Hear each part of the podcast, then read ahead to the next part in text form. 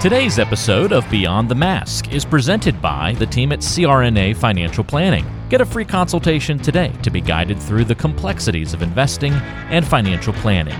Just visit crnafinancialplanning.com. And don't forget, listening to our podcast can earn you Class B credits. For more information on how you can submit them, check out the CE Credit tab on our website, beyondthemaskpodcast.com. Welcome to Beyond the Mask Innovation and Opportunities for CRNAs and Advanced Practice Nurses with certified financial planner Jeremy Stanley and CRNA Sharon Pierce. Jeremy Stanley has worked with CRNAs for more than 23 years, and Sharon Pierce is a former president of the AANA and the NCANA. Join us as we leave the operating room and learn the latest in the CRNA and advanced practice nurse industries. Beyond the Mask starts in 10, 9, 8, 7. Hey Sharon, how are you? I'm doing good. How you feeling sitting on that side of the table, well, Jeremy? You know, it's kind of weird me not driving today and uh, not being in control. You know, it's about the only time when I'm with you that I get to feel a little bit of control is control the board and control the recording. So if anything screwed up today, guys, it wasn't me, it was Sharon. Ah, so. uh, yeah. Well, I've got to learn sometime since I'm going to be doing some taping coming up without you. Yeah, yeah. I mean, I you know we've gotten too busy, and sometimes we can't be in the same place. So we're going to have some some special guests sitting in for us soon, and. uh and we, we chose them very wisely. They yeah. will be people that can either guest co host with me or guest co host with you. Yeah. Yeah, exactly. What would wanna... that? What would they be? Amphibious. depends on, depends on which school you went to. uh oh. Uh oh. All right, time to get right, started. Time to get started. So we have our favorite guests back in house with us today. And in our favorite place, we're in the studio we're together. in the studio today. Yeah, we love being in the studio. And who do we have with us? Ah, well, that's easy enough. Our historical geniuses. That's right. That's right. Nancy and Sandy, welcome back. Well, thank you. It's very good to be here, back in the studio on this beautiful spring day. I know, right? It's supposed to be 86 degrees out here today. Oh so. yeah, I yeah. know. And today is the twins' birthday. That the day that we're taping. It's oh. April 21st, yeah. and the twins are 36 years old today. I don't think they want you announcing that on air. Well, you know, so. people can do the math. Actually, they probably don't care, but now people can kind of figure well, out. Well, it's my, my sister's birthday today. Oh, it's her really? big, big uh, 65th birthday. Oh, All right. And I think. Uh, Deb Geisler has a birthday today. Oh, so my goodness. April 21st is a special day for a lot of It our is. friends. Lots of good people, but it's snowing where the girls are. Is it really? Last year it snowed 12 inches up Oh, there my on their birthday, but this Oh, morning. I saw where it was snowing in Hudson. Wow. Wow. Yeah. No. No. Thank you. Yeah, I'm, not I'm ready either. for the spring to spring and the summer to be here. So Absolutely. Yeah. Well, uh, Sandy, why don't you tell us about our topic today before we get started? Okay, well, you know, most nurse anesthetists know about Dagmar Nelson in terms of the trial and probably just superficial points about the trial. She was a defendant in the only court trial ever to test the legality of nurses administering anesthesia, and that was in 1934. But there's more to her than just that. It's her. The, she was an amazing woman. When you really get down um, after the trial, uh, the trial is quite important, and why they argued, why the defense argued in the way they did, which has really been our cross to bear uh, since that time, and we'll get into that. And then, you know, what is her legacy? And it's really quite quite big. Well, you know, uh, some of our younger listeners and our students might not even know about the trial. So we're going to go in depth about all of that, yes. right? So, listeners, listen up. This is something you're going to want to hear about. yeah. So Nancy, why don't you tell us a little bit about her early life, and uh, we'll kind of move forward from there.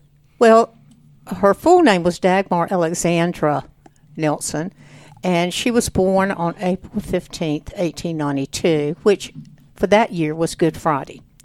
Uh, her parents were both born in Denmark, and then immigrated to the United States and settled in St. Paul, Minneapolis. She was the fifth of eight children and the oldest girl. Uh, her older brother left Minnesota and went to Montana to farm. The business failed and he returned to Minnesota. And Nelson was the only child to leave St. Paul and never return. So, of the eight children, one brother left and came back. She left and never came back. The rest of them stayed right where they had been born and grown up. Well, maybe they like the weather just a little bit better. Maybe so, but uh, looking looking at her, and as we look at her life, it's not surprising she never looked back. Yeah. and uh, just kept on uh, moving. What's it's amazing about that in this time period as well. You know, I think given the fact that you know women just didn't do that in those days, That's right. um, that obviously tells you a lot about her personality and her pioneering spirit. So As we'll see, moving through this, she was always a woman in control, all the way to her death. Our that doesn't sound ancestry. all the way at all. to her death. she controlled everything. I like her already. Well, you would have liked her because she was a major dresser. oh, yeah. Yeah. Oh, good. Well, Sandy, tell us about her education. Okay, um, Dagmar Nelson received her nursing education in uh, in Rochester, Minnesota, at St. Mary's Hospital, which would later become Mayo Clinic. So again, another big star that Mayo Clinic uh, gives to us way back then.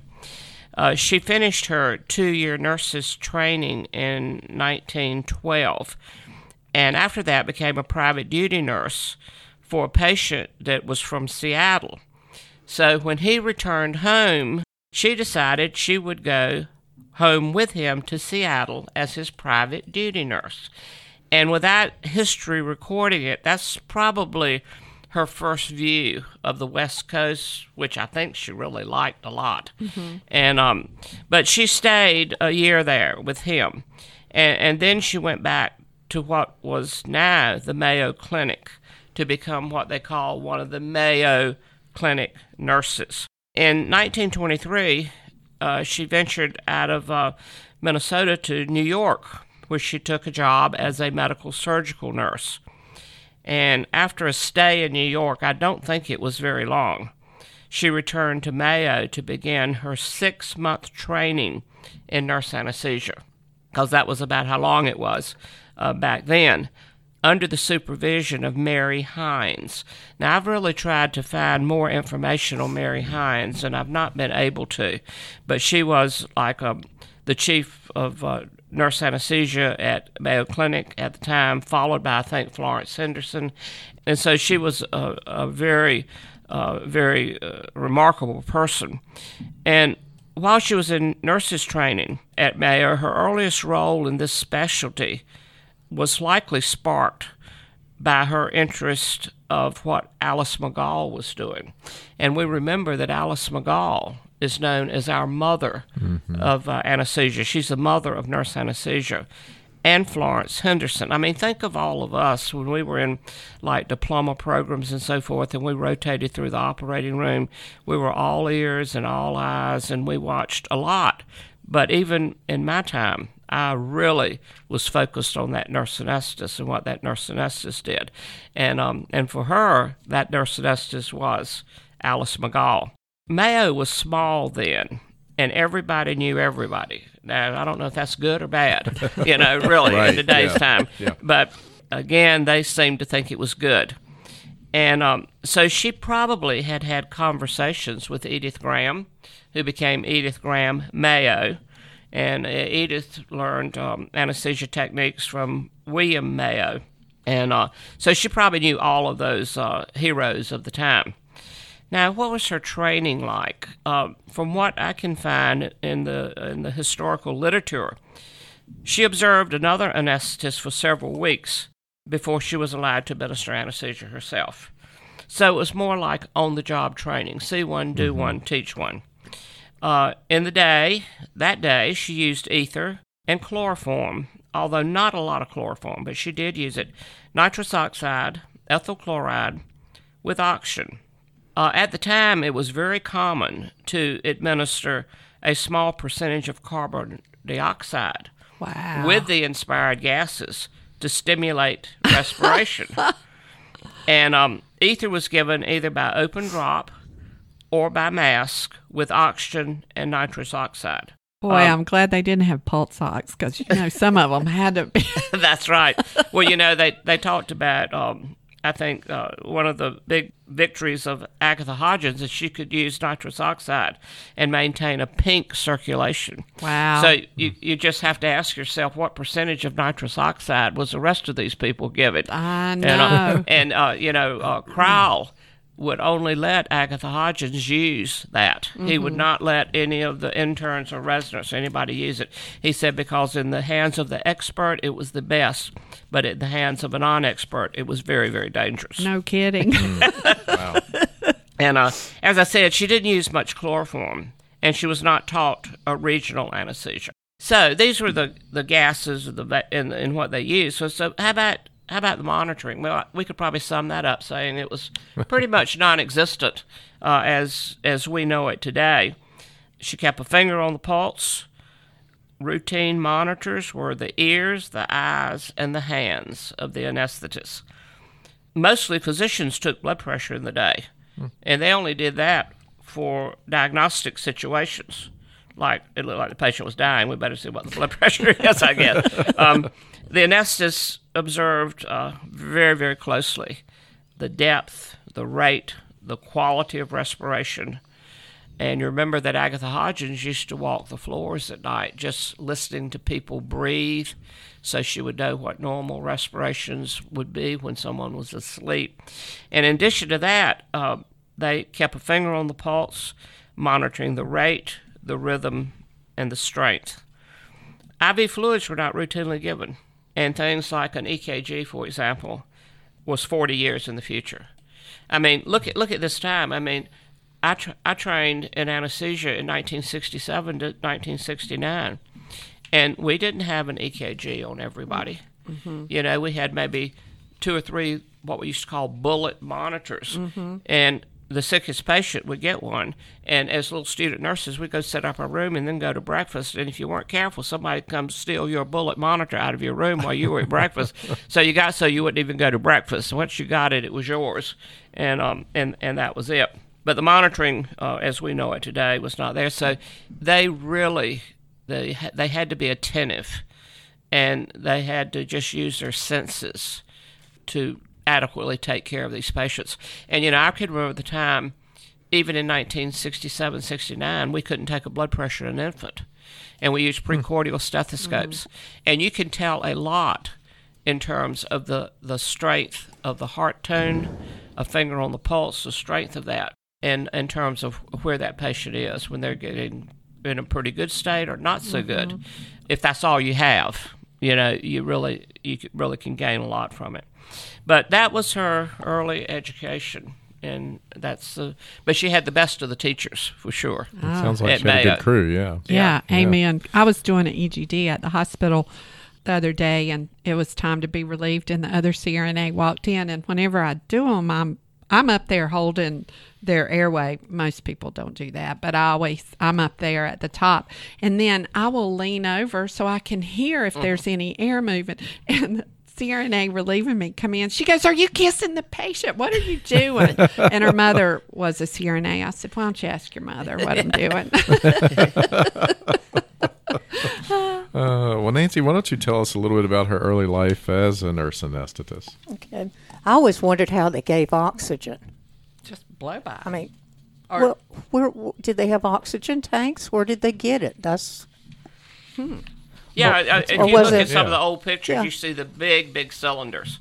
So Right. there had to be oxygen tanks and tanks of nitrous oxide. Well, heck, I still use the big H cylinders in plastic surgery office because we didn't have piped in oxygen. we just hooked it up to the back of the gas machine.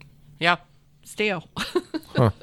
Well, looking at her um, as she moved forward in her career, she, while she was at Mayo, uh, Dagmar met, met a physician called Dr. Vern Hunt, and uh, the literature says he was a very good looking man. I think Oh, we in- need to in- find a I think- picture. I think in our terms we would have called him a hunk. He, he was good looking, I can tell you. Oh, we'll find that picture. Uh, We, we are. We're going to in show that notes. picture at the Seattle meeting. Well, or no, to at the us. Charleston meeting, because Nancy and I are speaking at the North Carolina meeting on Dagmar Nelson in September. So come to that, and you will see that handsome Verna Handsome Hunt. plus. Yes, surgeon. But he was very influential in her life a few years later. But um, after years at Mayo, Dr. Hunt returned to Los Angeles, California, where he spent a year as an intern.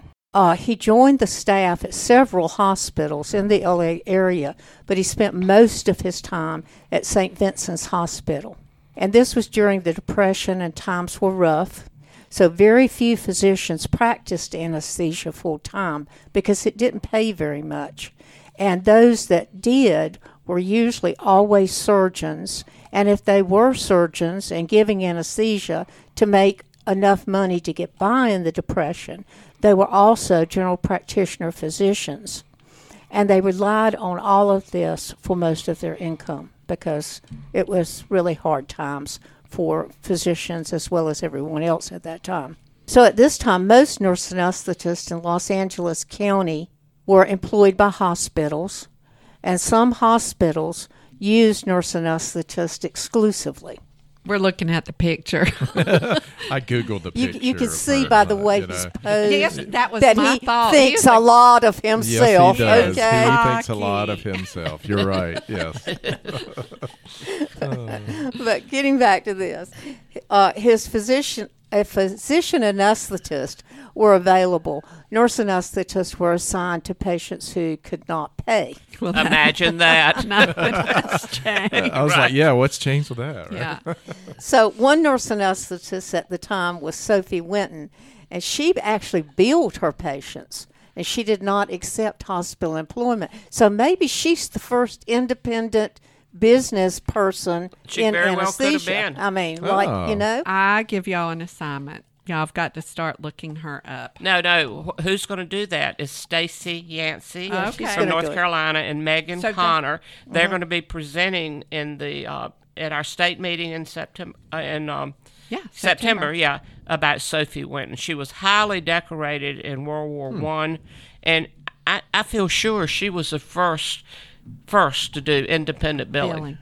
Well, Wow. Stay tuned, folks. I'll talk to Stacy and we'll get that podcast Right. taped. Well, uh, Dr. Vern Hunt did not have an easy time at St. Vincent's Hospital Why? Because he had a terrible temper. And Uh-huh. if a nurse handed him the wrong instrument or wrong thing, he would he would throw it. Well, that's it's- again. Times did not change. But throw it out of the But it- I seventh know, floor seventh window. floor window. They didn't have the windows closed. That's right. Oh. in the operating, It was room. hot. They didn't have any air conditioning. This is L.A.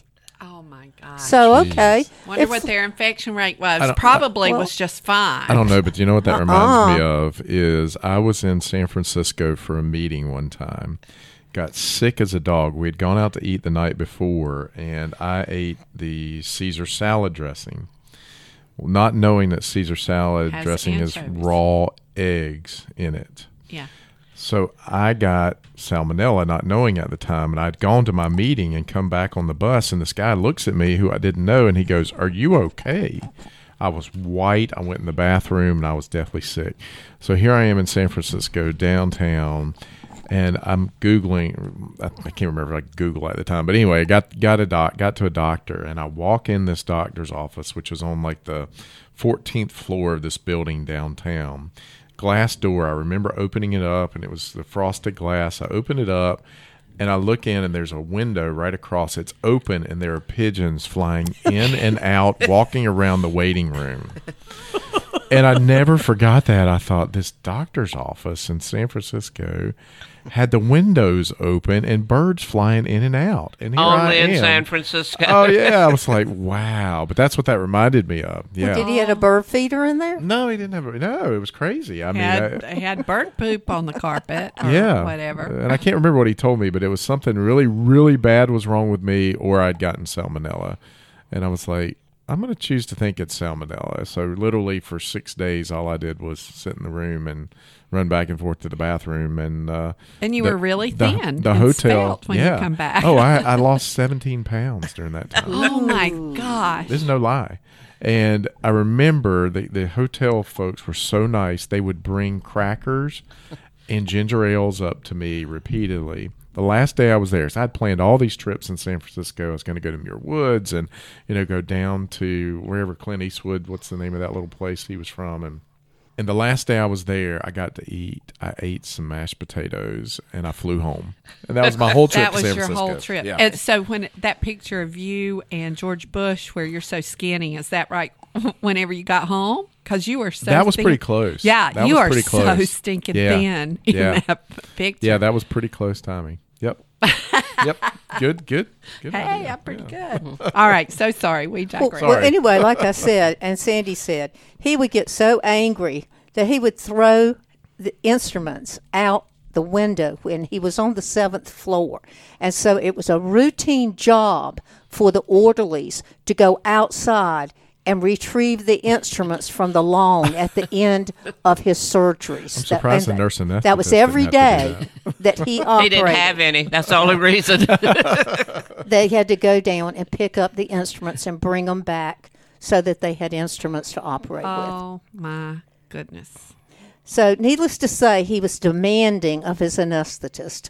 And if he didn't like how they administered anesthesia, he wouldn't let him administer anesthesia anymore for him. So, on one occasion, Hunt was operating at another hospital in Los Angeles where Dr. William Cham- uh, Chalmers Francis uh, was administering the anesthesia. And uh, he was also, Dr. William uh, Chalmers Francis was also the head of the group. So Hunt didn't like the anesthesia results, and he never asked Dr. Chalmers Francis to administer any anesthesia again for him ever. and he probably never forgot him because he went after him mm-hmm. really hard mm-hmm. because it was the Chalmers Francis Dagmar Nelson case. Mm-hmm. This was the ah. physician ah. that was bringing ah. the charges against Dagmar Nelson for practicing medicine without a license. So Hunt already had a bad eye out on him. Oh my goodness. So Sandy, I'm sure Miss Nelson was on the move. As always, it sounds like she is. So what took her from Mayo to California besides the hunk? yeah. Well, it was pretty much the hunk. Um, at the time that Dr. Hunt arrived at St. Vincent's, there were no nurse anesthetists, Jeremy. That's why the nurse anesthetists weren't picking up the instruments Ah, at, the, okay. at the end of every operating day. Gotcha. Uh, so anesthesia was administered by surgeons or house officers or interns or um, at one time a physician anesthetist administered an overdose of an anesthetic to dr hunt's patient and the patient died in the operating room and dr hunt had never lost a patient in the operating Wow. room before and so that obviously left an impression on him so he sent a letter to mayo to dagmar nelson because he had known her when he was there earlier and asked her to come to California and be his anesthetist.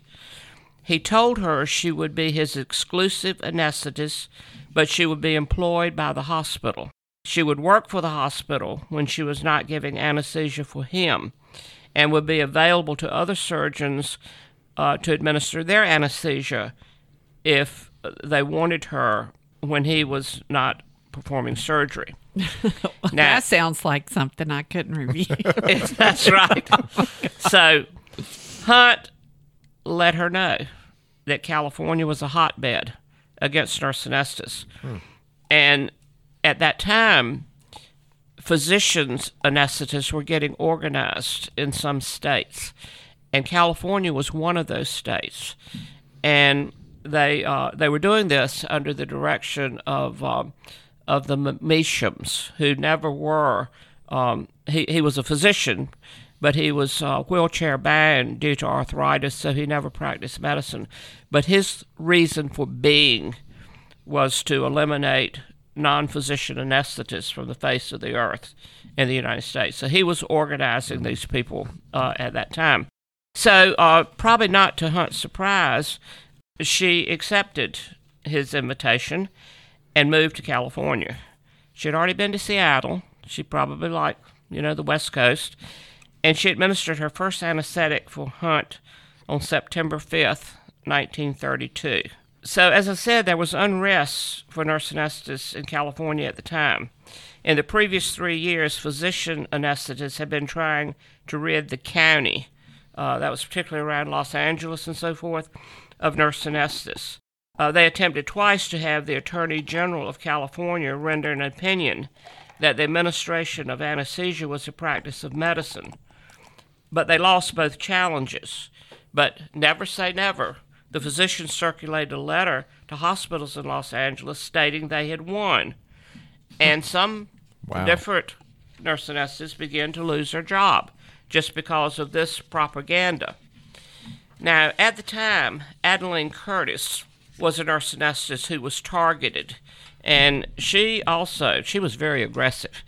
If you look how she was described at the formation of the ANA, she was very supportive of that. She was the aggressor. Hilda Salomon was benevolent, benevolent, and Agatha Hodgins was said to be visionary. That's how they, you know, described. Everybody took their roles. Everybody had that, had described those through rows.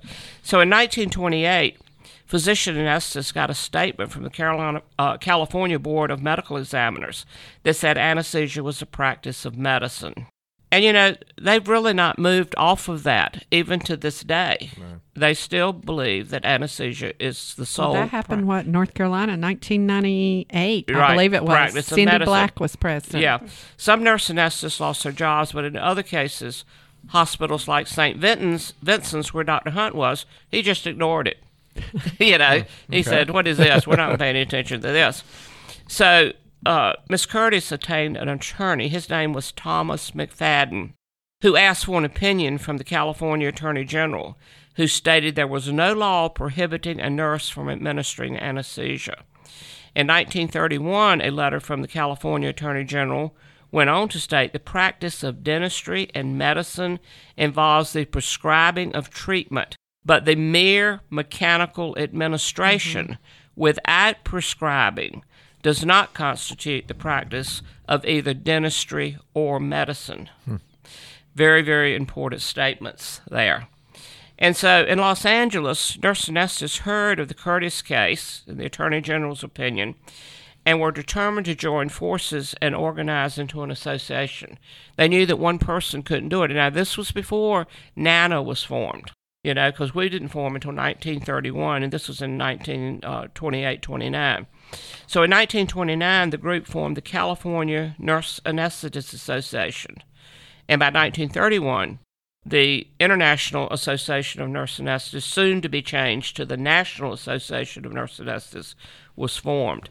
But in California, they already had 149 active members uh, way back in the 1920s of nurses that were administering anesthesia. So, what was bringing the physicians forward again? It probably was the economic pinch of the Depression that led uh, these physician anesthetists to renew their attack against nurse anesthetists in October of 1933. And the victim was Dagmar Nelson. They already had uh, been after Adeline Curtis, but she got the Attorney General's opinion, and now it was Dagmar Nelson. And the physician anesthetist was led by that poor anesthetist. We know that from Dr. Hunt. He didn't like him, wouldn't let him do his cases. Dr. Chalmers Francis. And he filed an injunction to restrain Nelson and St. Vincent's Hospital from, quote, practicing medicine without a license. And it was Dr. Hunt, Adeline Curtis, and Sophie Winton. Now she had some money because she was direct billing way back then, and uh, so uh, so she helped she helped pay for the uh, Dagmar Nelson defense. The defense tried to get the case dropped by claiming the parties bringing suit did not have standing. We hear that a lot, you know, uh, uh, today. Opinions from the Supreme Court don't have standing to bring action. But the judge ruled that the anesthesia section of the Los Angeles Medical Society could not bring suit. They didn't have standing. That was correct. But he, he went on to say that individual physicians, Chalmers, Francis, could bring suit. After the hearing and the ruling by the judge, someone from the LA Medical Society inserted an item in press stating the judge had ruled again in their favor. Hmm. And anesthesia was a practice of medicine. They didn't say that at all. He just said that the society couldn't bring suit, but individual physicians could. And so Nelson's attorney wrote a strong letter of complaint, and a retraction was published the next month. which nobody read. But the damage was already done. It was done, as yeah. normal. Yeah. It's like it's you the know, same playbook. It is. It's It like is. over Oh, and yeah. over and Oh, over yeah. and over again. Mm-hmm. Yeah, it's amazing. How do you break the cycle, Sharon? Figure it out. Yeah. So there you have how she got there. Beyond the Mask is made possible by the team at CRNA Financial Planning. With almost two decades of experience, the firm guides CRNAs through the complexities of investing and financial planning. Schedule a free consultation today by calling 855 304 3748 or go online to crnafinancialplanning.com. Nancy, the trial begins, and I'm sure there are a few fireworks. Let's talk about that a little bit. Okay. Well, round number one, the trial started July twelfth, 1934. Uh, Dagmar Nelson's attorney argued that since the issue was the illegal practice of medicine, this case should not be settled in the court, but should be brought by the Attorney General as a criminal violation of law. The defense already knew the Attorney General on, was on their side, and this was based upon a letter that was received by Adeline Curtis and by the fact that no nurse anesthetist had been charged uh, for that violation to date. So, in other words, practicing medicine.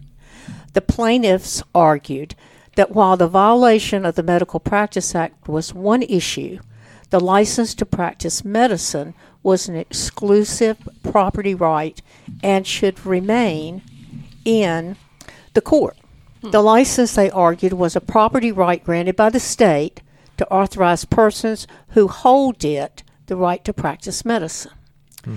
So anyone practicing medicine without it was trespassing on the license and damaging incomes, money, money, There money, you go. of all Ding, ding, those ding. who held the license legally.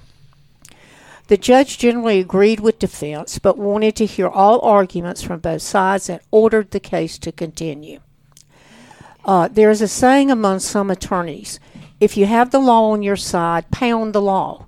If you have truth on your side, pound the truth. And if you have neither on your side, pound the table and appeal to the emotions of the jury. Don't forget that one. I won't. So there was no jury in this case. So arguments on both sides occurred. The plaintiffs pounded the law of California medical examiners, drawing from surgeon witnesses what their responsibility was with regard to the anesthetized patient and what they could see and do during the case. So, in other words, they brought surgeons in, you know, and had them testify to, you know, what they could do in addition to doing their surgery. Uh, the defense pounded the truth, arguing that the nurse, acting under the supervision and direction of the operating surgeon who was present, was in full control of the anesthetic.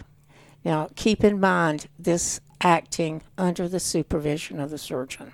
The surgeon was able to monitor the condition of the patient by being informed of the observations of the nurse. The defense also argued that the anesthesia was not only a part of nursing, but was taught in some schools of nursing, and that was true. There were some schools of nursing that were teaching anesthesia. Nurses who had no anesthesia training administered ether to obstetric patients to um, to slow labor until the obstetrician could come, and they were doing this with no obstetrician, no physician of any kind there when they were using this ether to slow labor. Plaintiff surgeons argued, they could not see patients during the case, and defense surgeons argued they could see the patient's face, feel a pulse, and watch respirations from the surgical field And look at what color the blood was. and tell the nurse anesthetist. You know, whenever I first uh, started in anesthesia school, a lot, a lot of the CRNA still would say incision made, blood red. Red. Yes, you know. that's true. We didn't have pulse oximetry. Yeah, they still We had to it. document something, did They we? They still did it. Yeah. That's true. The plaintiff argued only physicians could order the administration of drugs as well as dose. In anesthesia, no doses were ever ordered, so the nurse was practicing illegally when she was, she was administering anesthesia. Defense responded it was common for, for physicians to order drugs, especially for pain, on an uh, as needed basis, with the nurse making the decision as to when and how much to give. Now, I don't remember making that decision. They usually had a dose there during my time. No, we still had a range Mm-hmm. and how often you could give it whenever I was an ICU nurse. I mean, it would be uh, two to 10 milligrams of morphine PRN for pain. Okay, but So- there was some There, w- dose there was there. some, yeah. there was some dose, but you had latitude on Yeah. how much you would give. So, in regard to an inhalation agent, the defense argued they ordered the drug to be administered and were there if the nurse did it wrong.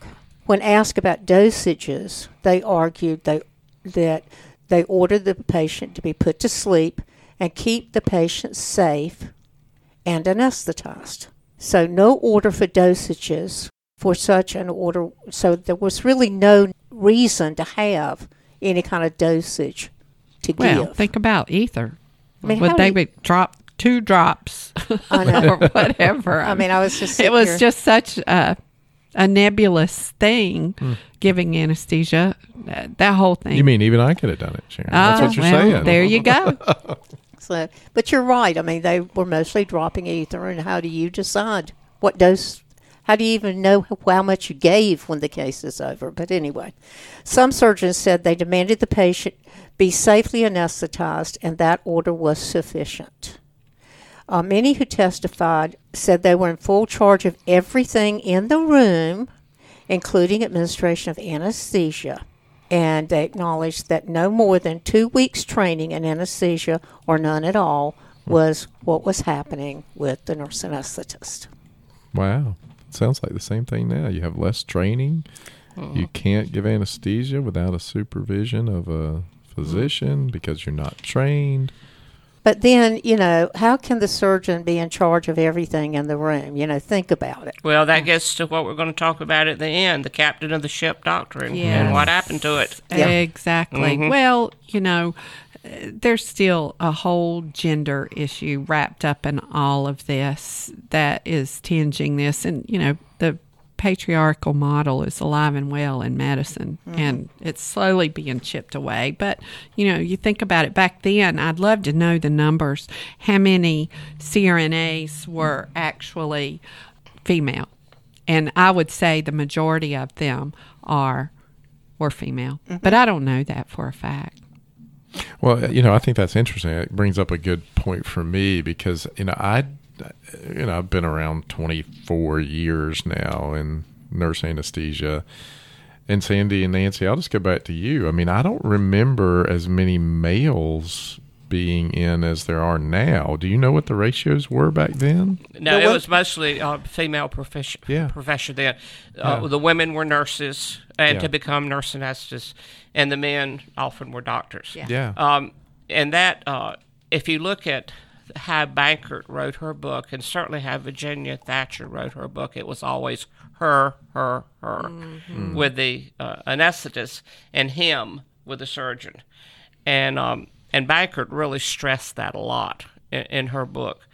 But it changed after, particularly, I think, uh, World War II, and then on after uh, Vietnam, because they had all the the funding, you know, and so the the guys from the service could come back and get GI bills. Uh, you have another theory, Nancy?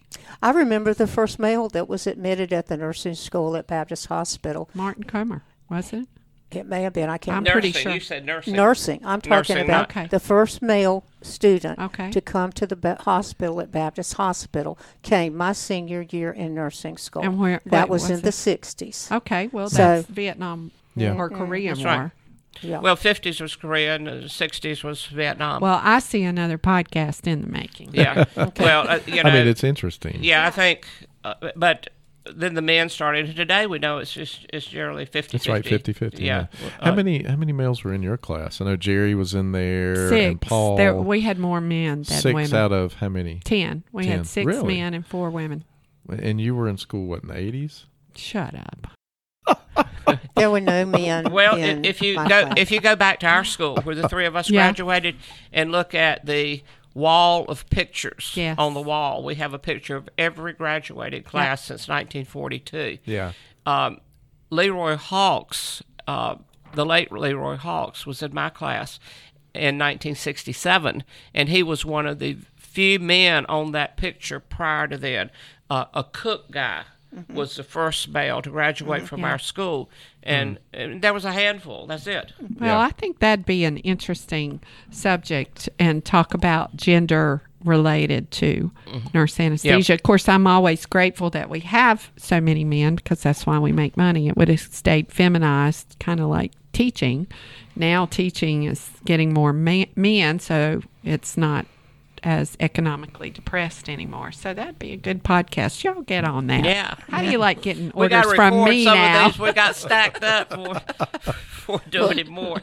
well, getting Nancy, back, who was Arthur Guedel? He testified all for right. the physicians. yeah, I was getting Is to that him. Guedel Airway? Yeah, Yeah, it is. Ah. But also signs signs and stages. stages of anesthesia. anesthesia. Mm-hmm. So, Dr. Arthur Guedel testified for the physicians, and as we mentioned, his name is very familiar mm-hmm. to anesthesia because he did develop some equipment, and like I said, he did the ether signs and stages, and actually, there were signs and stages for chloroform and nitrous oxide also, but his ether si- signs and stages were probably the most recognized. But he gave a detailed exploration of his theory that eye signs were key to knowing the stage and plane of anesthesia. And he was right. He argued there was no way an operating surgeon could make these observations and control the anesthetic. So, true, you know. Uh, he stated he was writing a book that explained these points, and he did. Late, I mean, it did happen. Nelson stated she did not use eye signs but followed breathing patterns as a measure of the depth of anesthesia. Well, you know, if you look at Guedel's signs, he also talked about changes in breathing, eye signs, that sort of thing. The defense then asked Goodell if there were any other physician anesthetist in the world who believed and wrote that he uh, what he was saying, and he said no. Okay. Nobody looks good under cross examination, just so you know. The other thing was the defense had been advised that Dr. Guedel had an anesthetic death, but he repeatedly denied that this ever had happened. Hmm. Interesting. so it's getting hot, isn't it? That case I is. mean Wouldn't you like to be a fly on the wall Now, did back in ha- 1934 Yeah. to hear those arguments? Do they have? Did they have stenographers and actually? I bet they had the windows open and birds flying in. Uh, Yeah. I don't know how they they, But now- kept, they had to keep records of some way, Yeah, some but- way, but I don't know how. But keep in mind, and most of this, what you see is there are surgeons who are testifying for Dagmar and so, surgeons that are testifying against, Against. Dagmar. Uh-huh. So it looks to me as though all of their witnesses that they brought forward, with the except, and well, probably doc, I don't know whether Dr. Guedel was a surgeon or not, but at that time, they were operating and seeing patients and everything else. But it's just interesting that you don't see any other nurses that administer anesthesia hmm. being called to the witness stand. Yeah. Interesting. All right. Well, Sandy, we've got round one behind us. Let's talk about round two. The Okay, defense. now it comes to the defense. Although the defense argued the nurse anesthetist was very well trained to administer anesthesia, there was never an argument presented that the nurse anesthetist could do this alone. You'll see when it gets to the ruling, it's under the supervision and direction of a physician, any physician. Okay? But that has been something that has been left hanging all these years. All right, many surgeons and defense physicians stated that they had little anesthesia training, and the nurses were very capable of administering anesthesia. And they, as physicians, were responsible for everything and everyone in the operating room. So- Everything. everything. They're in Everything. charge. Um, some defense witnesses stated they were responsible for the total care of the patient, even if the anesthetist was a physician anesthetist. They were still in charge. It's my patient. I'm in charge. And in other words, they were just singing the captain of the ship doctrine, which was very popular at that time. Some surgeons stated they would rather have the physician as anesthetist so they would not have the responsibility for the anesthetic. But some surgeons testified they decided most of the time what kind of anesthetic they wanted, no matter who gave the anesthetic. And Florence Henderson, again, a renowned nurse time, uh, testified on um, on the behalf of Nelson. Also, the defense of Nelson uh, called director of the nurses training program at St. Vincent's Hospital to testify. She called attention to the fact that the California Board of Health established curriculum for all schools of nursing in the state. The plaintiff had argued the Nurse Practice Act did not say much about practice of a nurse and did not give nurses authority to administer anesthesia. The defense countered that the state did not have a law prohibiting nurses from administering anesthesia, but the state also mandated uh, that content actually be taught, requiring the nurse to know about anesthetic drugs. And some nurses, even those without advanced training in anesthesia, again, as Nancy said, administered ether to laboring patients, even when a physician was not present. Well, can I, let me stop you now. Think about it. I don't even know if they're still in existence, but you taught us about Penthrane handheld mm-hmm, mm-hmm. vaporizers. And I know they were still in use whenever I was a student nurse because I was my cousin's coach when she had her first baby and I was in nursing school so that had to have been around 1982 1983 mm-hmm. somewhere and she retained part of her placenta and they used penthrane Yeah. they still had them so Yeah. that's a nurse or self administration Right. of anesthesia Right. right Yeah. so Yeah. that could have been part of the Yeah, Right. the idea of those penthrane um, inhalers, they would strap it to the patient's wrist or something, Mm-hmm. and they could breathe it, you know, as they were uncomfortable. And then the idea was when they got a little sleepy, maybe their hand would fall away. Mm-hmm. But that was before you let the whole family come into the room, and then the family kept holding the mask on the. yeah that's right let, let me help you out there a little bit. That's like the PCA pumps. They push the button, they're they're out, and Right. they, they keep pushing Right. the button. But anyway, some other arguments that uh, were well received, I think. The defense argued there were hundreds of nurse anesthetists in California and around the country. Well, we know there was almost 150 of them in California at the time, very close to that number. And many nurse anesthetists were working at very reputable hospitals, the best of the best that that we could be found in the United States. The Mayo Clinic, of course, uh, Presby uh, in New York. That's where Annie Penland was from, who served on the front line um, during World War One. Lakeside Hospital in Cleveland, Gertrude Fife and Agatha Hodgins, and Barnes Hospital in St. Louis, Helen Lamb. First anesthetic for pneumonectomy uh, was Helen Lamb. And and how can you argue that it's it's not a good acceptable practice when the best hospitals in the country, uh, this is their routine. And many of those nurse anesthetists had served well in World War One in France, and so they had all that record. And, and there was a recently formed National Association of Nurse Anesthetists uh, that was formed in 1931. This trial was in 1934, so they had all that. The defense called witnesses um, and advanced evidence to show the giving of drugs. Here you go again, under the direction or understood instruction of a physician was a recognized practice and within the limits of the definition of nursing. The recognition and reporting of changes in a patient's condition and acting accordingly under the direct or understood supervision of a physician was within the practice of nursing.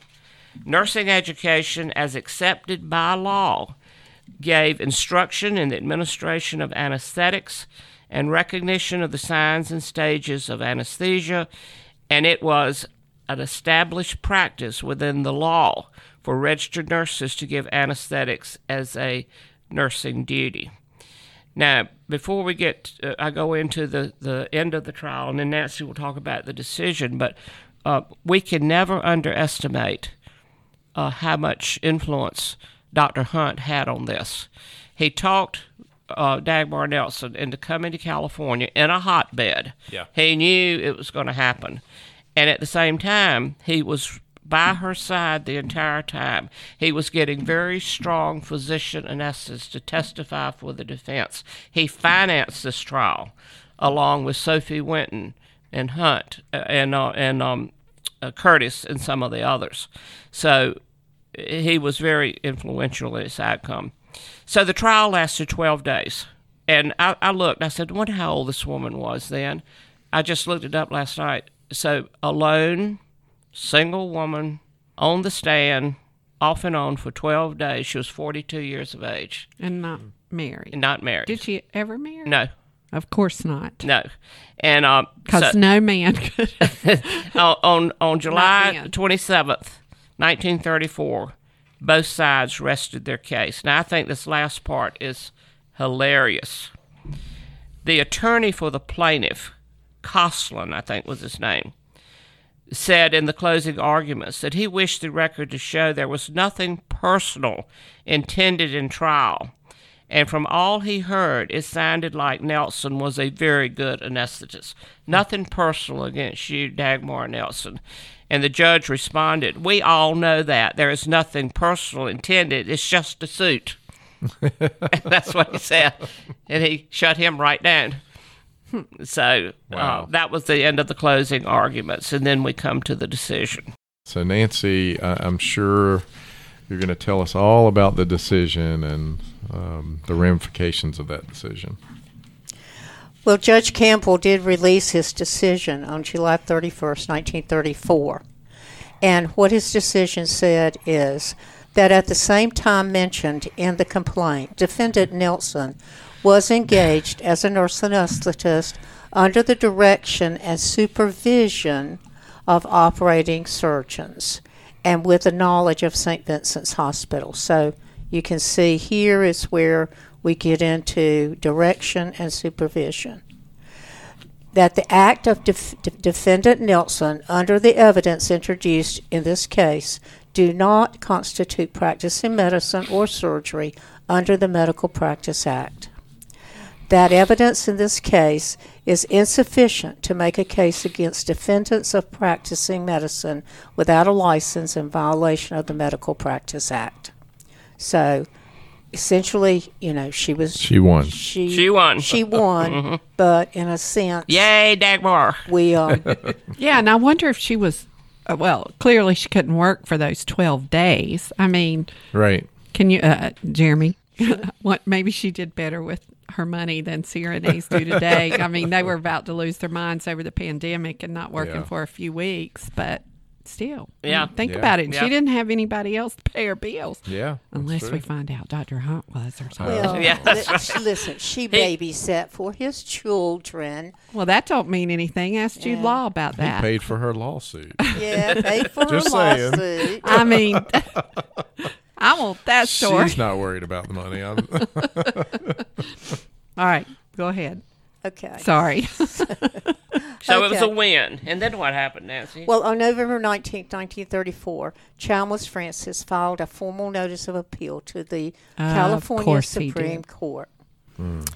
Uh, and, and and in that he described the practice of e- of he described the practice and education of nurse anesthetist. Okay, he did that in his and actually, formal before that, he tried to de- declare a mistrial. Yeah, And so he lost that. And after he lost that, he went to the California Supreme Court. Yes, yeah. he So did. the, from July to wasn't giving up. November, he was not giving up. No. yeah. So at this appeal, what was the National uh, Association of Nurse Anesthetists, which later became AANA, filed its first amicus curiae, which that means friend of the court brief, and it described the real practice and education of nurse anesthetist.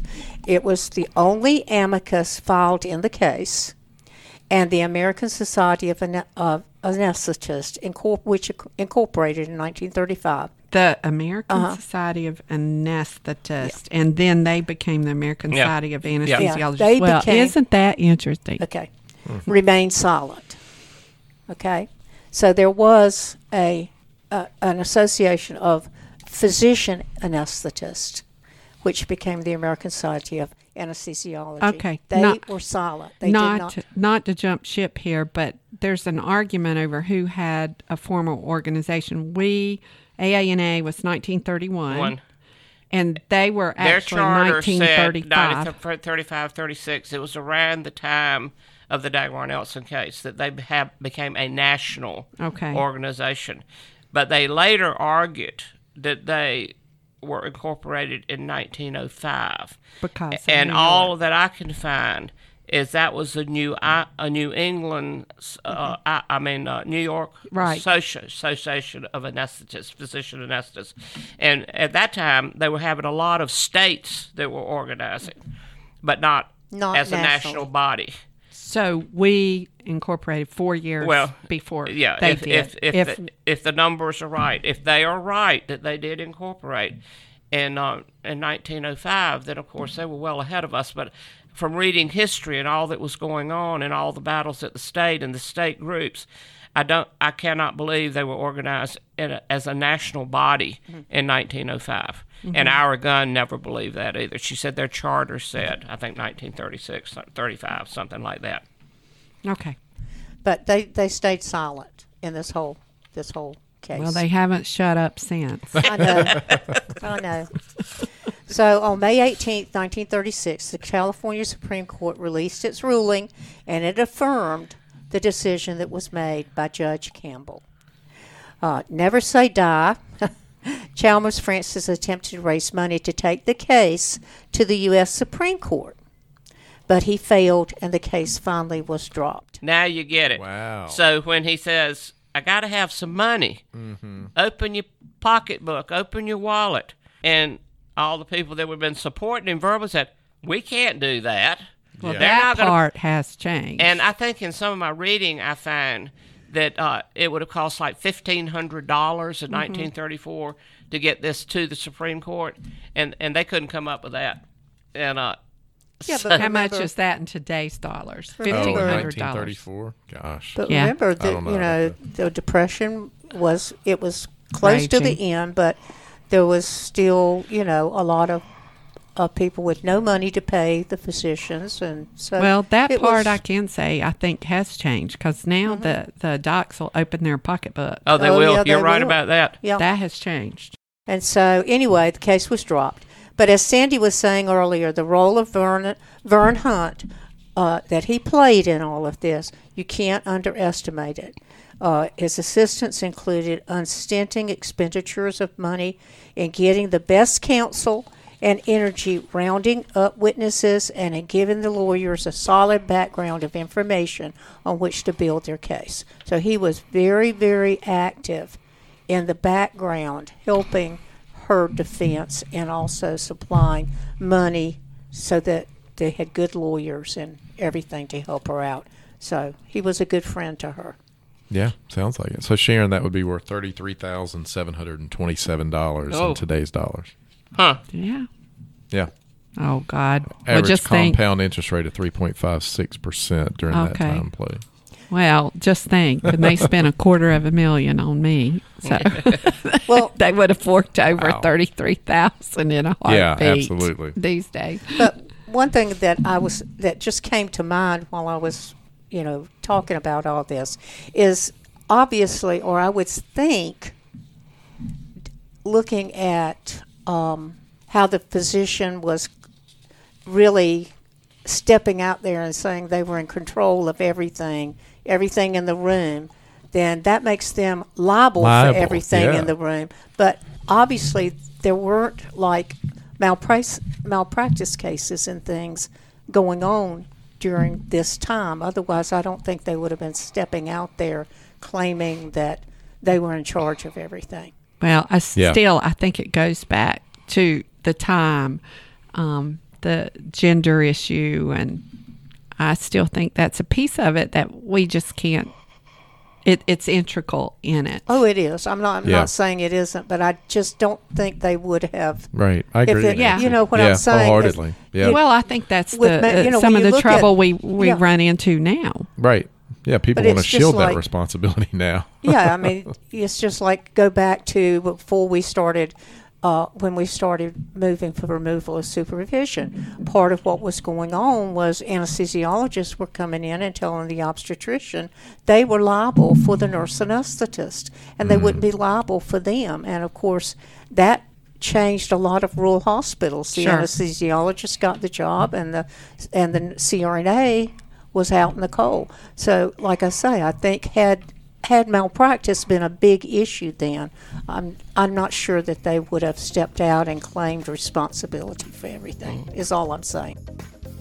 And with that, we conclude the first part of our captivating podcast series delving into the extraordinary life and groundbreaking achievements of Dagmar Nelson. From her humble beginnings to the pivotal trial that forever solidified nurse anesthesia as a respected profession. But our journey doesn't end here.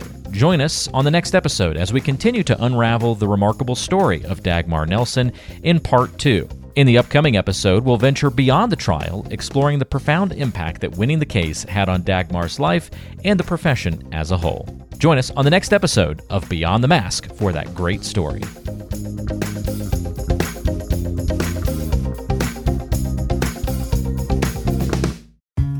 Today's show is brought to you by the folks at CRNA Financial Planning, an independent consulting firm that offers financial planning services exclusively to CRNAs and their families.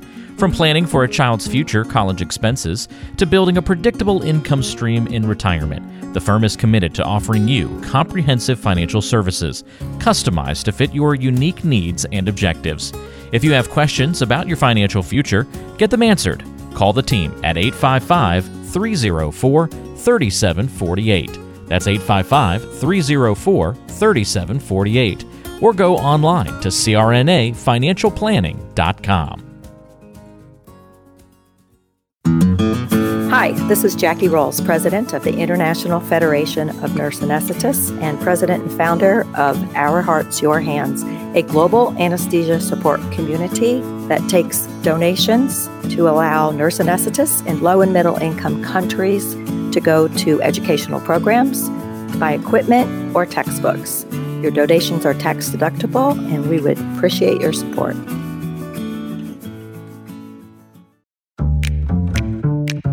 Be sure to subscribe to the show on Apple Podcasts, Google Podcasts, Spotify, Stitcher, and anywhere you like to listen to shows. Also, be sure to check out BeyondTheMaskPodcast.com. Each episode is posted there with a corresponding blog post, and we timestamp important parts of the episode to help you quickly get to the content you're looking for. Also, check out the special series section on the site. You can follow along and catch up on the CRNA History Series, episodes specifically about political conversations in the industry. Or try the CRNA Personal Finance Series. It's all on BeyondTheMaskPodcast.com. And if you have a question for the show or want to be a guest, or even suggest a particular topic, fill out the contact form on the site or send an email directly to us at info at beyondthemaskpodcast.com.